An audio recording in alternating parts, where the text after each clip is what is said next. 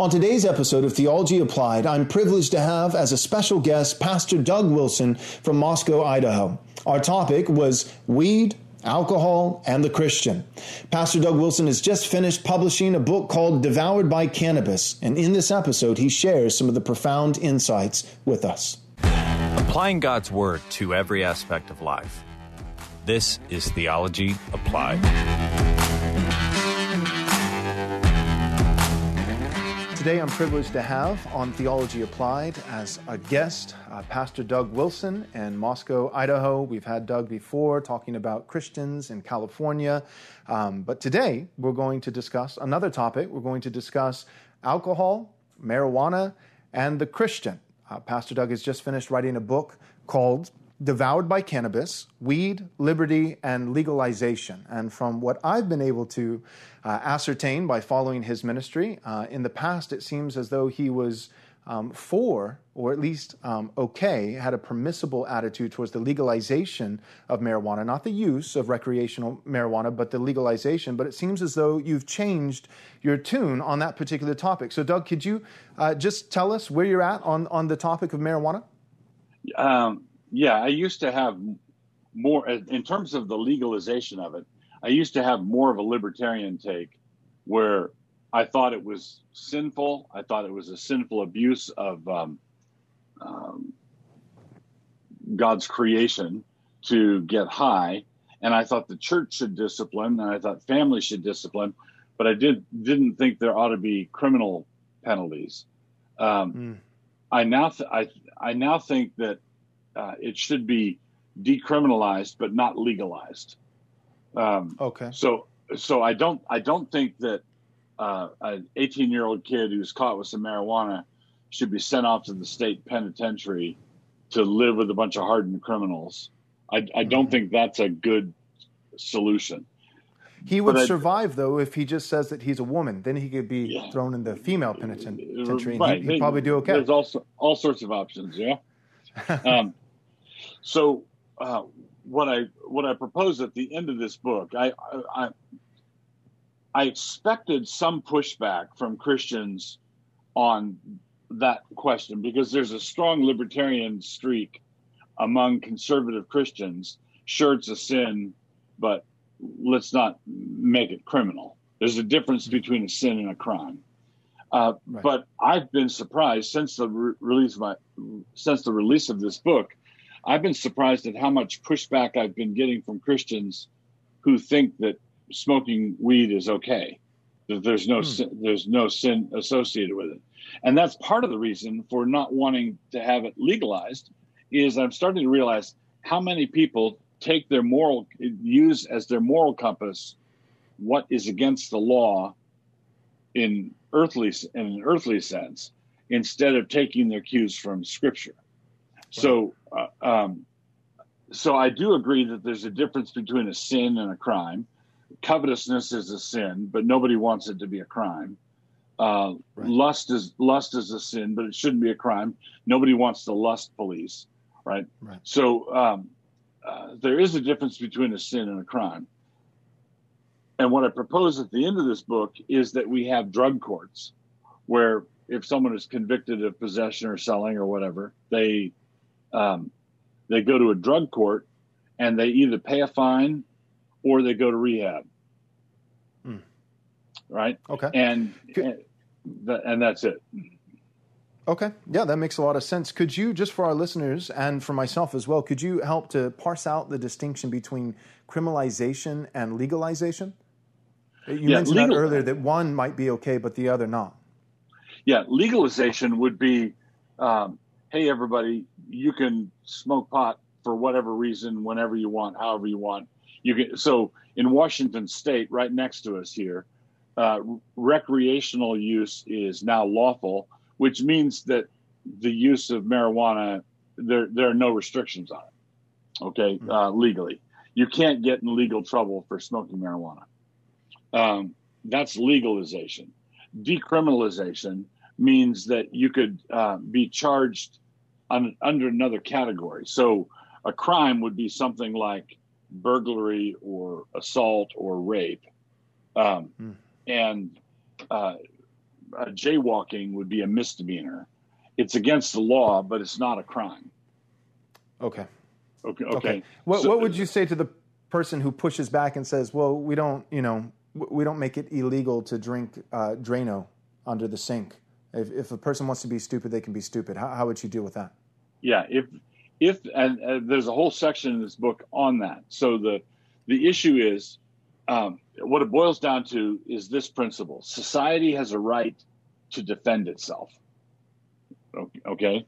So if someone got drunk, you know, uh, bought a bottle of whiskey, went home, got drunk, and stayed home, then under a theonomic republic in Moses' Israel, there would have been no criminal penalties associated with that. Hmm. Okay. Um, he, whether it was Drano or Johnnie Walker or whatever, if it stays home, then it's none of it really is none of society's uh, business, right? But part of the issue is is illustrated by drunk driving. Uh, drunk driving is a different matter because now all of society is involved. Right. Okay. So um, society has a right to defend itself against drunk drivers. It doesn't have a right to defend itself against people getting drunk because there's no need for a defense. Uh, they can we can have a penalty for drunken disorderly or drunk driving, but if, if someone got charged because they drove up to their hunting cabin with a six pack and drank too many of them, that's uh, that shouldn't be against the law, right? Mm-hmm. And it and it's not against biblical law. So here's this is one of the one of the essential uh, issues in this whole thing.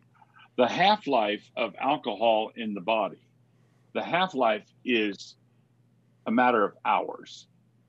Okay. The active ingredient in marijuana, THC, stays in the system for weeks. Mm. Is, is it doesn't disappear. So if you if you have too much to drink uh, at a party, the next day the alcohol in your system is gone. Um, it, that's not the case with marijuana. Mm. It's it's it's simply not the case. So uh, if I had a if I were if I were flying Delta, let's say, and uh, the pilot had had too much to drink two weeks before, but had not had a drink since, it wouldn't be any issue with me. But if he had been getting stoned every weekend for a number of weeks before, but hadn't had anything to smoke for a week, there's still a possibility of flashbacks. The, the drug is still in his system. Okay. And that means mm-hmm. uh, that means that there's no such thing as going up to your cabin and you know getting stoned out of your gourd and then coming back unaffected. You if if you're dealing with society at all, you're still uh, you're still impaired. There's still um, or or potentially impaired. The other thing that goes along with this is that uh, because there is be, because there's been a great deal of pressure from the public to make this drug legal, uh, politicians are following the pressure. And that means that certain things, you're, you're not allowed to ask certain questions. All, right. You, um, so, for example, um, when whenever there's a school shooting,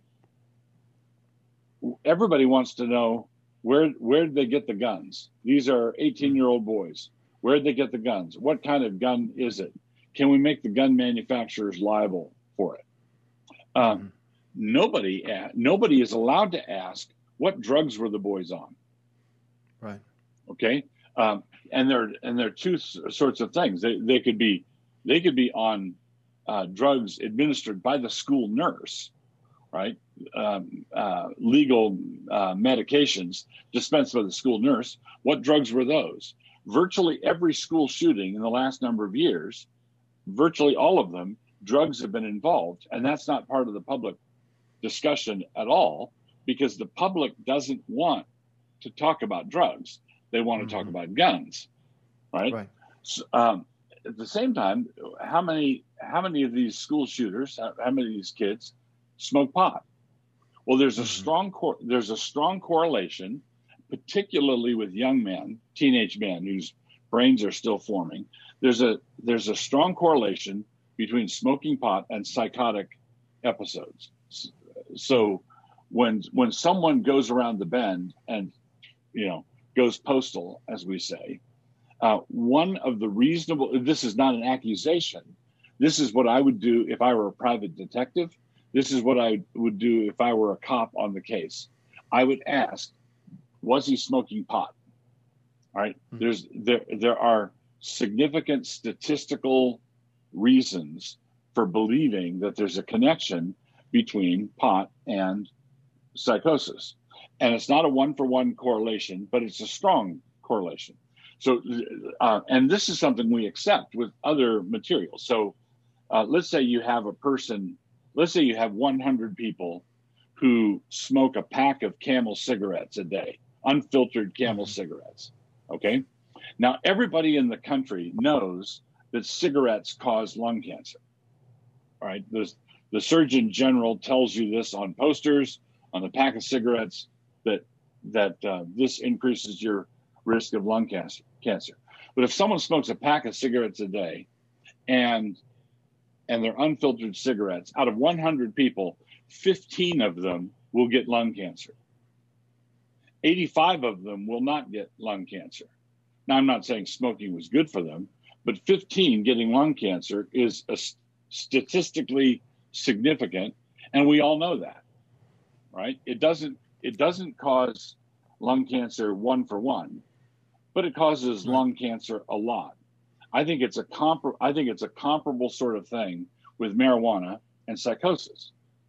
Okay, so um, so uh, does society have a right? Let's say 100 young men in your town um, say, "Hey, we want to start smoking pot every day," and you know that 10% of them are going to go nuts. Hmm. Okay, right. you know, does does society have an interest in that? And I would say yes. yes you, there, there's an interest in that, and it doesn't mean that you lock everybody up forever. Um, it doesn't mean you come down with a heavy hand.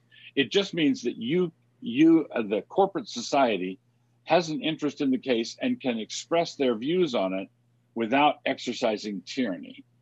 All right? mm-hmm. So if um, so, what I would like to see is uh, a a system where if someone is caught in possession of marijuana, they go to drug court, they plead guilty, they if they pay a fine, the money goes into an account that helps pay for people going to rehab, or they can pay no fine and just go to rehab.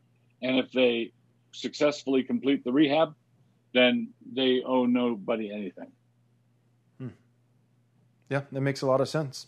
Well, uh, that, that's very helpful. I want to compare now alcohol to marijuana because I think uh, the hypothetical professing Christian uh, YouTube troll uh, might have a few things to, to say about that. And so I, would like us to counter yes. that uh, hypothetical, yeah. you know, devil's advocate. So I, I, got a little bit written here um, that I want to read and then turn it to you. So um, for alcohol, the unit of measure, I want to get technical because that's what people do. They, they're, they're, going to get technical and try to make an argument that, that allows for recreational marijuana use for the Christian. Right. So for alcohol, the unit of measure is uh, what's referred to as the standard drink. Uh, that is any drink that contains 14 grams of pure alcohol or 0.6 fluid ounces or 1.2 tablespoons uh, tablespoons. A standard drink is conventionally defined as the alcohol content of 12 ounces of a 5% alcohol, such as a beer, or 5 ounces of a 12% alcohol, like a glass of wine, um, or an ounce and a half, a shot of 40% alcohol, uh, 80 proof. Um, but for marijuana, uh, however, a much lower dosage is needed to induce a state of intoxication. Uh, studies show that intoxication would occur at the ingestion of less than seven milligrams of THC, uh, which would be the equivalent of alcohol and beer, THC and marijuana. Um, and that is approximately the equivalent of four puffs of a marijuana cig- cigarette. So you've already discussed that there's much longer lasting effects, uh, but also there's a much higher potency. Uh, potency that um, right. that you know I, you and I, you know, with our size and stature and, and, those sorts of things, we could likely drink um, three 12 ounce beers and and be completely okay. fine. Uh, whereas um, I, I, just I, I, have not experienced anyone uh, taking one puff, right? Four four puffs of a marijuana cigarette and you're intoxicated, uh, according to right. The data. Um, and so I don't really know anyone who's taking one puff or two puffs to stay beneath that line. Um, how would you? So how would you respond to someone who says, "Well, you can drink and not get drunk. Drunkenness is what the Bible condemns, um, and I'm using marijuana without getting intoxicated." Pastor Doug. Right. So uh, the here's the here's the uh, I think a straightforward, easy answer uh, for it in scripture, if you look at wine, look at alcohol, you can see multiple uses in scripture where it's lawful. Mm. Okay. Um, so in scripture, um, uh, you can drink in order to, there's the lawful uh, use of quenching your thirst. All right. There's the lawful use of uh, celebratory, you know, toasting at a wedding. There's the lawful, uh, lawful sacramental use um, this is the cup of the new covenant.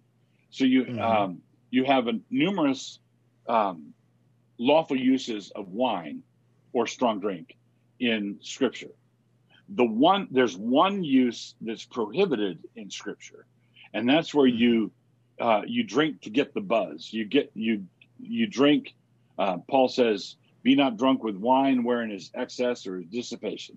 So there's you the there's one use of alcohol that is prohibited. Okay. Right. Now, that one use of alcohol that's prohibited is the only reason that people smoke dope. Okay. It's for the effect. Now. I grant, I grant that someone, in order to, let's say I was debating someone on this subject in Washington where it was legal, and the, my debater, my debating opponent took, lit up a joint and took one puff and then put it out and then mm-hmm. said, Did I just sin? Okay. Mm-hmm. I would I would say, no, you didn't sin with the marijuana cigarette. You sinned in the point you're trying to make, but you, you didn't sin with the marijuana cigarette. Um, mm-hmm. Because uh, a microdose of marijuana is not a problem. If someone sprinkled marijuana leaves on their head, that's not a problem. If someone mm-hmm. touched a joint to their forehead, that's not a problem if someone mm-hmm. took a microdose of smoke into their lungs such that it had no effect, that's not a sin. There's also no point.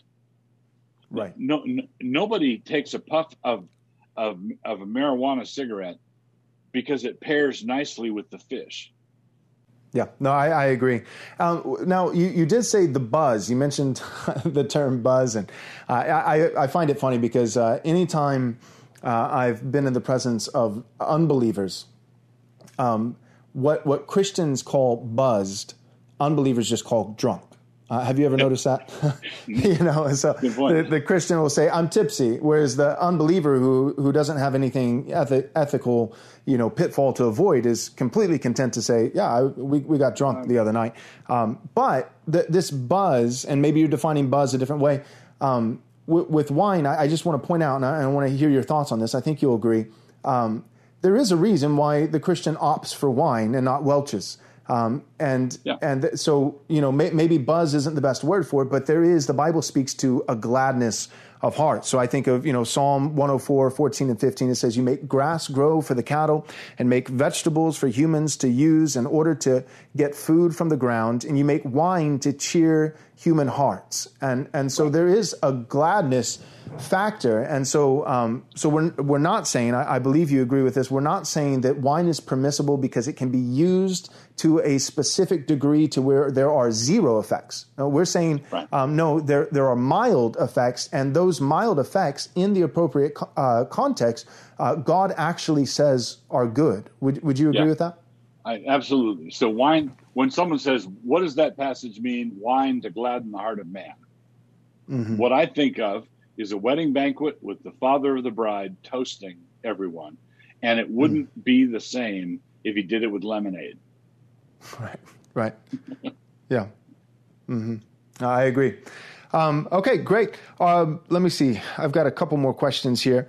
Um, in light of the continuing rise of demonic ideologies such as socialism, communism, Marxism, this cultural Marxism, kind of shifting from economics to um, identity politics and race, um, but also critical race theory coming coming out of that. How serious um, is the issue of America's fascination with marijuana? Because I think some people might say, "Why now, Doug? Why write a whole book on this when it seems like uh, the country is going to hell in a handbasket with with much more serious?" Threats. Uh, why is marijuana such a serious issue, or is it that serious of an issue? Or, or perhaps we could ask the question like this um, Is there a correlation? Because I think there might be. Is there a correlation between the state's insistence of legalizing recreational use of marijuana and every other tenet of their liberal agenda that they're trying to cram through? Yeah. One of my jokes is that socialists want a nation of pot smokers because they need uh, people who can follow their arguments. Um, That's good. Yeah. So, um, yes, I think there's a connection. If let's say, let's say I'm uh, uh, I'm an evil dictator. Okay, I want to take over. I want to seize power. I want to run the country for my own designs. What kind of a population would I prefer? Would I prefer a nation of pot smokers if I'm going to try and take over? Or would I right. prefer a nation of independent businessmen who know who get mm. up at six in the morning and go to work and work hard? Mm-hmm. Okay. Well, I want I want the pot smokers. The pot smokers are going to be easier. The they're going to be easier to bribe. They're going to be easier to manipulate. They're going to be easier to lie to. Mm-hmm. Okay. So um, there's a it's it's really interesting because both the, in, in America today, both the left and the right are in, interested in liberty and freedom, but they have very right. different very different conceptions of liberty and freedom. Mm-hmm. So the left the left wants me to have freedom and liberty to look at pornography, to smoke dope, to engage in sexual intercourse with whoever I want. You know, they want me to have that kind of liberty. But all of those liberties that they want me to have, I could participate in in a six by eight prison cell. Right. okay. Mm-hmm. I I can read porn in a prison cell. I can use drugs in a prison cell. I can, you know, so they want me to have the sorts of liberty, the, to have the sorts of liberties that slaves might be given. Mm. Okay. Now, right. the right, the right, conservatives, what does liberty mean to them? Liberty means for a free man, it means being able to move anywhere in the country you want to without a vaccine passport to start to to uh, build a little shop where you start manufacturing widgets that you sell to the people who want to buy widgets and you sell them for a price that they're willing to pay and that you're willing to part with them for um, and you can keep the profits and then you can hire whoever you want. And then you can pull up stakes three years later and move your business to another part of the country. You mm-hmm. this that kind of liberty cannot be exercised in a six by eight prison cell. Right. But that's because it's true liberty actual liberty right. uh, not pretend liberty. So g.k chesterton said it well over i think a century or more ago. Um, he said that um, free love, talking about sexual license, he said free love is the first and most obvious bribe that can be offered to a slave. So what right. you, what what you want to do is say, are are these people a free people who are functioning independently of the government, or are these people people who are being bought off by the government with mm. easy access to EBT cards, welfare payments, um, subsidy payments, uh, easy access to marijuana, uh, substance abuse. What's actually going on? Yeah, I believe right. I believe there's a I believe that there's a deep c- connection between the the moral laxity that we're seeing and uh, the kind of economics that people want to um, cram down our throats. I completely agree. It, as you were speaking, it just made me think of uh, First Thessalonians chapter four, um, starting in verse 11 and 12, says, uh, we urge you, brothers, backing up to the second half of verse 10, um, 1 Thessalonians chapter 4, 10. We urge you, brothers, to do this all the more and more, and to aspire to live quietly and to mind your own affairs, your own business. So you, you spoke of business, to work um, with your hands uh, so, working, starting a business, starting schools, publishing houses, those kinds of things, as we instructed you. And then verse 12 is insightful, as most scripture tends to be, all scripture, uh, so that you may walk properly before outsiders and be dependent on no one. And, and so I think as you're talking about uh, both the political left and the political right, there are different views of liberty, uh, what actually con- constitutes true freedom.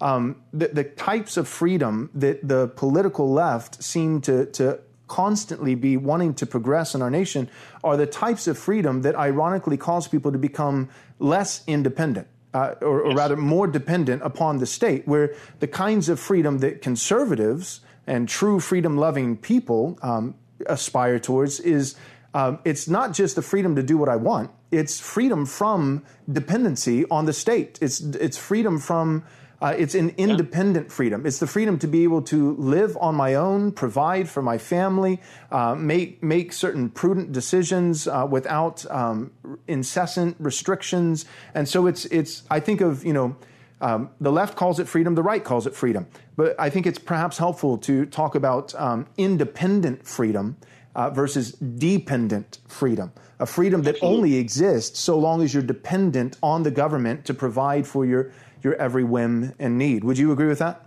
Absolutely. Absolutely. Yeah. So, so let me ask you this. So you started in the beginning um, by you mentioned that that infamous phrase that we hear so often from Christians, the law of the land. And you said that, you know, part of your concern with the legalization of marijuana is that Christians take their cues from uh, the state, un- unfortunately, rather than the scripture. And so um, the law of the land, I, I hear that, you know, that phrase used so often, and I know that you have also, especially in 2020 and 2021 now, uh, with everything that's happened with you know uh, coronavirus and, and draconian lockdowns from the state.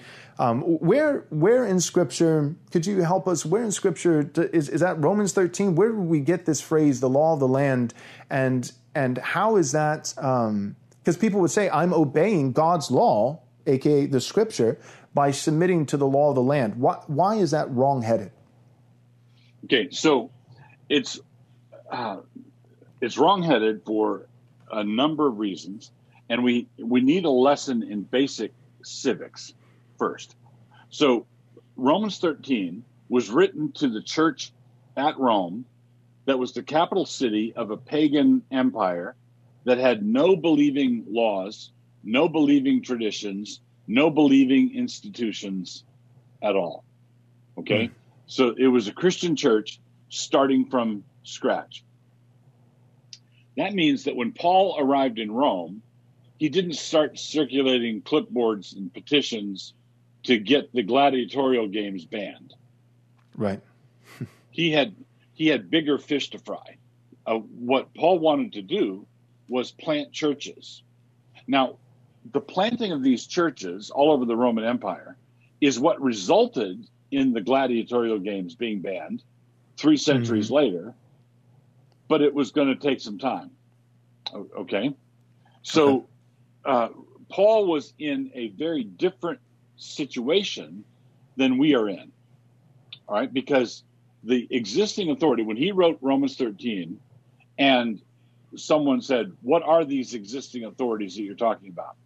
He would say, The emperor, the senate, the here are the laws. This is what I'm dealing with, and these laws are all uh, fundamentally pagan. They're built on wrong assumptions, but these are the people you should pay attention to right now. Okay. Mm. Now, a Christian in the 21st century, a, when a Christian asks, "Who are the existing authorities? What are the existing mm-hmm. authorities right now?" Yeah. When the Christian responds, well, the emperor is these, you know, whoever the guy on TV is telling me what to do. Fauci is the existing authority, or, um, you know, uh, I saw a great meme where it says, you know, I believe the science, and the re- the retort is no, you believe the television, right? um, so there's this talking head on television telling you that this is the law. The governor comes on and says everybody has to stay in their basement, or mm-hmm. every, every, you all have to stand six feet apart, or you can't go out without wearing a mask. Okay. Okay. Now, uh, when the Christian talks that way, as though the governor of Illinois or the governor of Michigan or the governor of California is in the same in the same relationship to him that the Roman emperor was in to the average inhabitant of Rome. Mm-hmm. What they're doing there is they're ignoring the actual existing authority. The actual the actual existing authority is the Constitution. Right.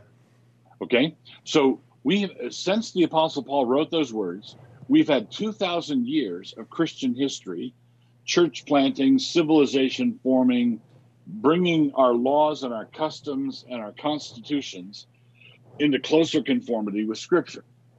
Mm-hmm. All right. That means if the if the president of the United States or the president of some intergalactic thing came on the television and said everybody has to wear a pink beanie tomorrow because I said so. Mm-hmm. Okay. Now, the reason I would disobey him is not because I think it's okay to disobey the existing authorities. It's because I don't think it's okay for him to disobey the existing authorities. That's right. Yeah. Right. So the president, the president has no authority to tell me to wear a pink beanie. He has no authority. Um, it's a shame my, because you would look fantastic in a pink beanie, Pastor I, Doug. I, I think would, I think it would be, be, a good look for you. It'd be fabulous. it'd be, yeah, it'd be fabulous.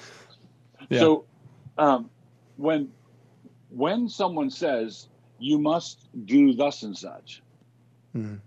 the response ought to be by what standard are you te- what authority are you appealing to when mm-hmm. you, you're telling me to do this so when our governor when the governor of idaho declared an emergency and and declared a lockdown on the basis of his gubernatorial powers to declare an emergency i went and read the idaho code Hmm.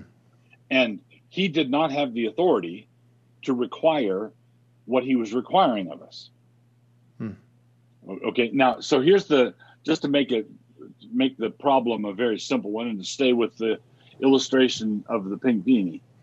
If the president says you must wear a pink beanie, and I go look at the Constitution and I see that James Madison had the foresight to include and no, under no circumstances may the president tell you to wear a pink beanie. Mm-hmm. Okay, I can read. I have a copy of the Constitution. I read this, and then I look at the declaration the president just made. Right. Okay. Now, my objection to him is that he is disobeying Romans 13. Mm-hmm. I'm not. If I go out without my beanie, I'm not disobeying Romans 13 he is. Right. Right. So the the thing that the thing that Christians don't recognize is that we have a a, um, a highly developed constitutional system, court system, legislative. Uh, di- we've got dual federalism. We've got divided government at the federal level. We have a federal judiciary. We have federal legislative authority in Congress and that's divided. So there's a House and a Senate. Then we have mm-hmm. a federal executive. Then the next layer under is every state has those three um, functions judicial, legislative, and executive.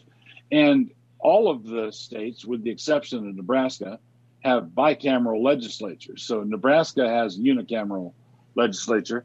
All the rest have bicameral. So we have divided the authority, the existing authority that uh, is established in our system, has been spread thinly and mm-hmm. pushed into every nook and cranny.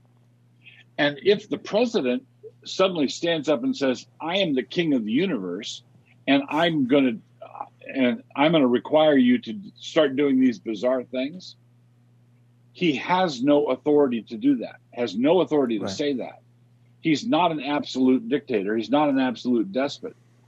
He can't do certain things. Now, when he tries to do them, if the if Christians stand by and let him do those things, then they are the ones disobeying Romans 13 because they are the ones disregard they're disregarding uh, uh, Paul's instruction to obey the existing authorities. Mm-hmm. I completely agree. Uh, uh, put another way, you could say that you know when Paul's writing uh, in his letter um, to the Romans, it's one, one big difference is you know we're not we're not subjects of a monarchy, but rather citizens of a democratic republic, um, at least for the time being. And so that's a massive difference. And so you're saying all these human officials, because the highest um, the highest civil magistrate in our land is not a, a human official by design, but rather a document.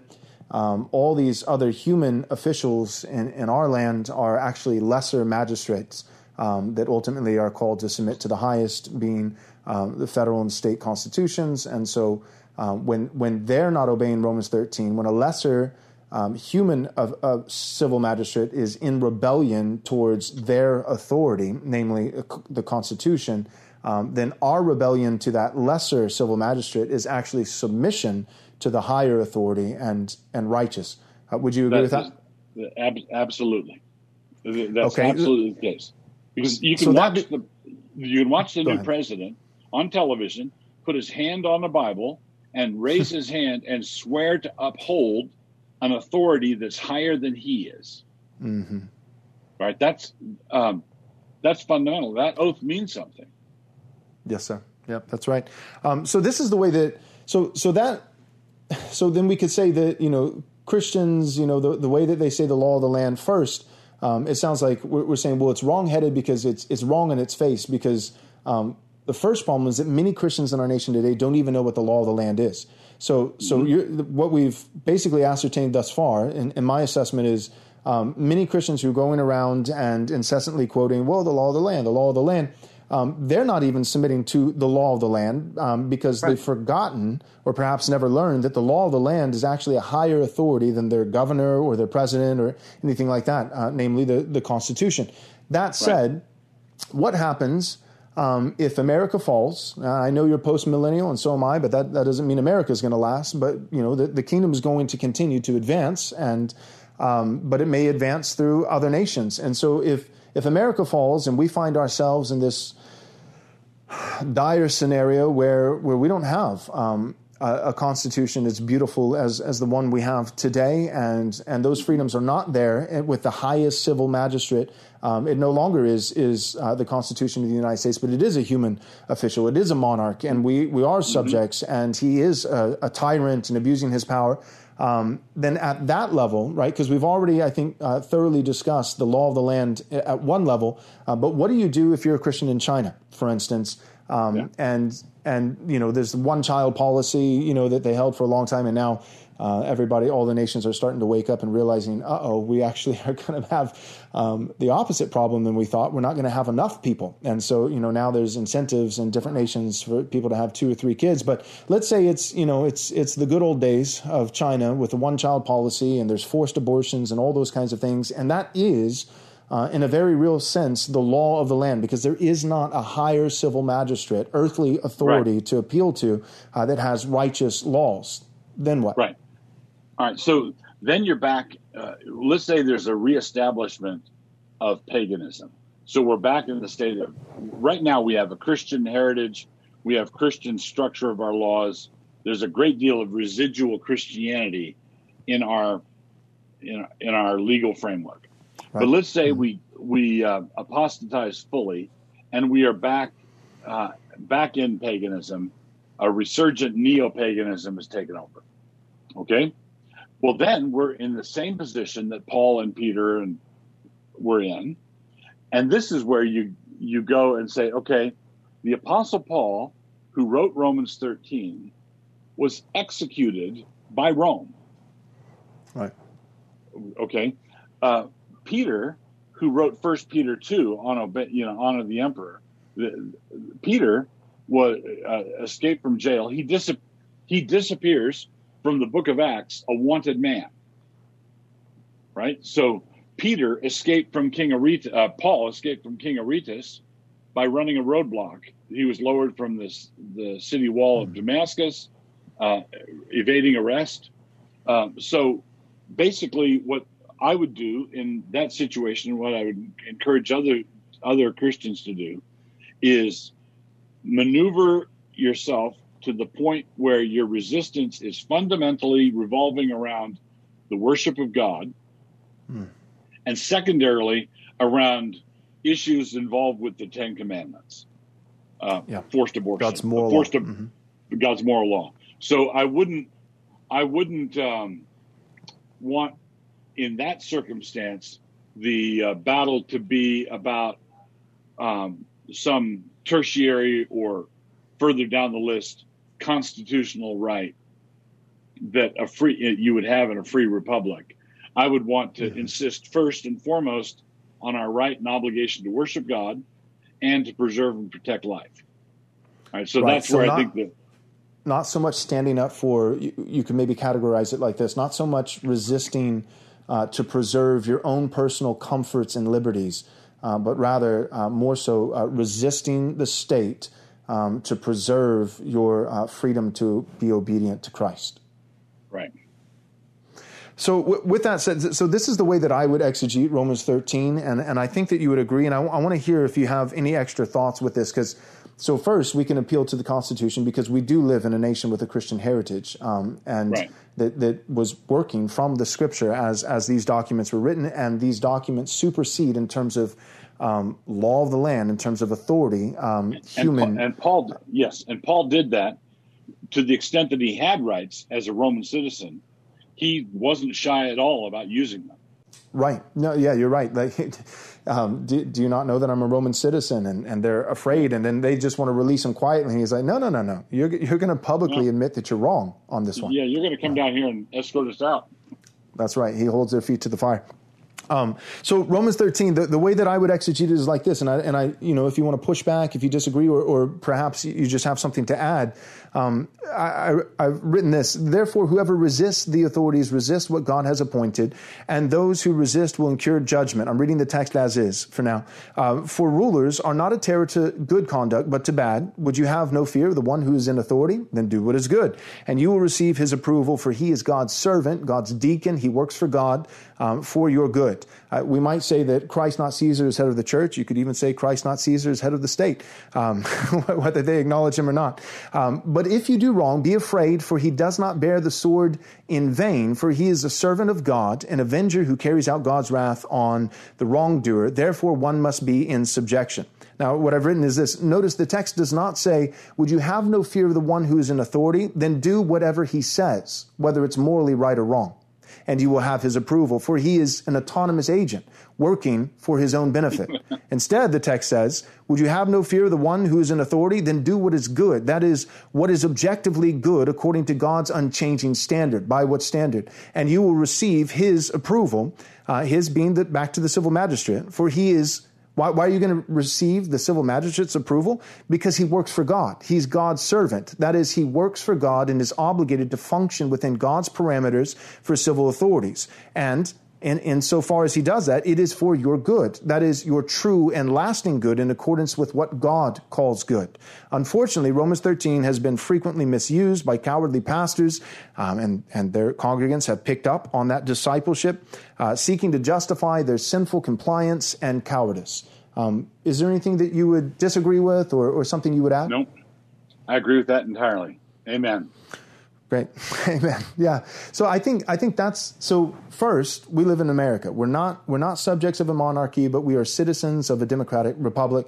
Secondly, if if America falls and we revert back to um, a, a, pagan state, um, even in that scenario, um, we're ultimately called to do what God commands. Um, and and this isn't saying, you know, would you have no fear of the one who rules over you? Then then make him happy by doing whatever he says, whether it's in accordance with God's law or not. That's not that's not in the text. That's not Romans 13. So even if we weren't in America, so we'd say point A, see the Constitution. um, and in a worst case scenario, um, then see the Bible. And and point right. A, we should see the Bible also. And the Constitution is is is the attempt was to mirror uh, the Scripture and God's moral law and the Ten Commandments on the courthouse and all that. Um, if we don't have a Constitution, we're in a pagan state. See the Bible. My last question, I guess, on on this topic would be, um, okay, so we're going to prioritize. We're going to do some theological triage, some some civil resistance um, triage here for the Christian, and we're going to first we're going to hold to worship and God's moral law. That's where we're going to resist the strongest if we're in that pagan state that's telling us to, you know, forced right. abortions and those kinds of things. Um, at what point, like like our own nation and, and our history, at what point um, is it is it appropriate um, to resist with things like taxation? To say no, that, that's you know the state has has far passed you know competing with with what God demands in the ten percent. And and I know that I've, right. I've, i think I got this from you that anytime the state rivals, you know, how much should the state tax? Well, probably less than than what God requires. So less than ten percent. Yeah. Um, and we're you know depending where you live in the nation, you know, 30, 40, uh, and what you know what what economic bracket you fall into. At what point um, can Christians resist righteously? It's still in submission to, ultimately to God's law and not just being um, rebels without a cause? Can they resist righteously on things that don't impede worship? Or maybe they do by way of implication. Maybe that's the answer, but they don't directly impede our worship and obedience to, to God's uh, Ten Commandments, the Decalogue, but, but they are tyranny nonetheless. Right. Right. So what, what I would uh, I would urge Christians whenever it gets to the point of resistance uh, to whatever extent possible, submit yourself. You don't, you don't want to function like a, an isolated, atomistic scofflaw, as though you're the only one that makes any decisions. Mm. Um, in uh, Calvin's book four of the Institutes, Calvin begins reasoning, uh, begins laying out the framework for the doctrine of the lesser magistrates. So I would much prefer, if I'm going to engage in tax resistance, I would much prefer to resist the federal government by submitting to the governor of my state or submitting to the mayor. The, the governor and the mayor are lesser magistrates. So okay. if um, if the governor of Idaho said, for example, we believe that you're collecting taxes for unconstitutional and immoral purposes, and I'm urging all Idahoans not to send in their forms this, year, mm-hmm. I would be right there. Okay. Now there, okay. when when the situation is dire, uh, sometimes, and it, let's say it's a matter of survival. Um, if you if you give the Midianites all of your grain, you're going to you're going to starve, mm-hmm. um, and you need to feed your family. Uh, that's why Gideon was in the wine vat threshing threshing his grain in there. He was hmm. threshing mm. his grain in hiding. Okay, so I think mm. it's a it's appropriate to resist uh, to conduct tax resistance on your own authority if it's a matter of survival. Uh, okay. Earlier than that, er, earlier than that, if it's a matter of convenience or um, uh, convenience is not the right word, but preference. Uh, I would only organize together with other believers, ideally under um, an established governmental authority who's willing mm-hmm. to defend you against the higher encroaching authority. Yeah, that's really helpful. So it's not it's not Christ Church uh, going up against it's no it's it's let's let's get in the right sphere here with the, the sphere's sovereignty and and that um, let's right. do we have anyone in in our church community who fears the Lord, who's a Christian brother, who um, also has who, who's also in the civil. He is a civil magistrate. He he's in right. the state in that sphere, and let's work through that avenue. And and sometimes, as in the case of Gideon, Gideon was a private individual when he was conducting the tax resistance, but he became the leader. Mm-hmm. Right. You know, he he became a judge when the Spirit of the Lord came on him. Mm-hmm. That's really helpful. Um, so, okay, concluding now, any other further thoughts on weed, alcohol, legalization, theonomy, the whole nine yards? Yeah, I, I do. I believe that societies ought not to make laws, ought not to do anything coercive, including with weed, uh, simply on the matter of convenience or preferences or things like that. I think we coercion for the Christian is a big deal, And so mm-hmm. I, I think that no one ought to be coerced into anything unless a scriptural case can be made for it. And mm-hmm. that's what I attempt to do in, in this book. That's great. Yeah, the freedom of the conscience. Amen. Well, Doug, thank you so much for coming on the show. It's um, an honor to have you, and I've benefited so much from your, your ministry. So thank you very much. Thank you. Um, pleasure to be with you. As a special thank you for your gift of any amount, we'll be happy to send you a free digital book from our store. To access this offer, visit rightresponseministries.com/offer. We highly recommend Pastor Joel's book, Am I Truly Saved? If you or someone you know has wrestled with doubts about the love of God, this would be a great resource. As a reminder, to get this offer, go to rightresponseministries.com/offer. And thank you for your generous support.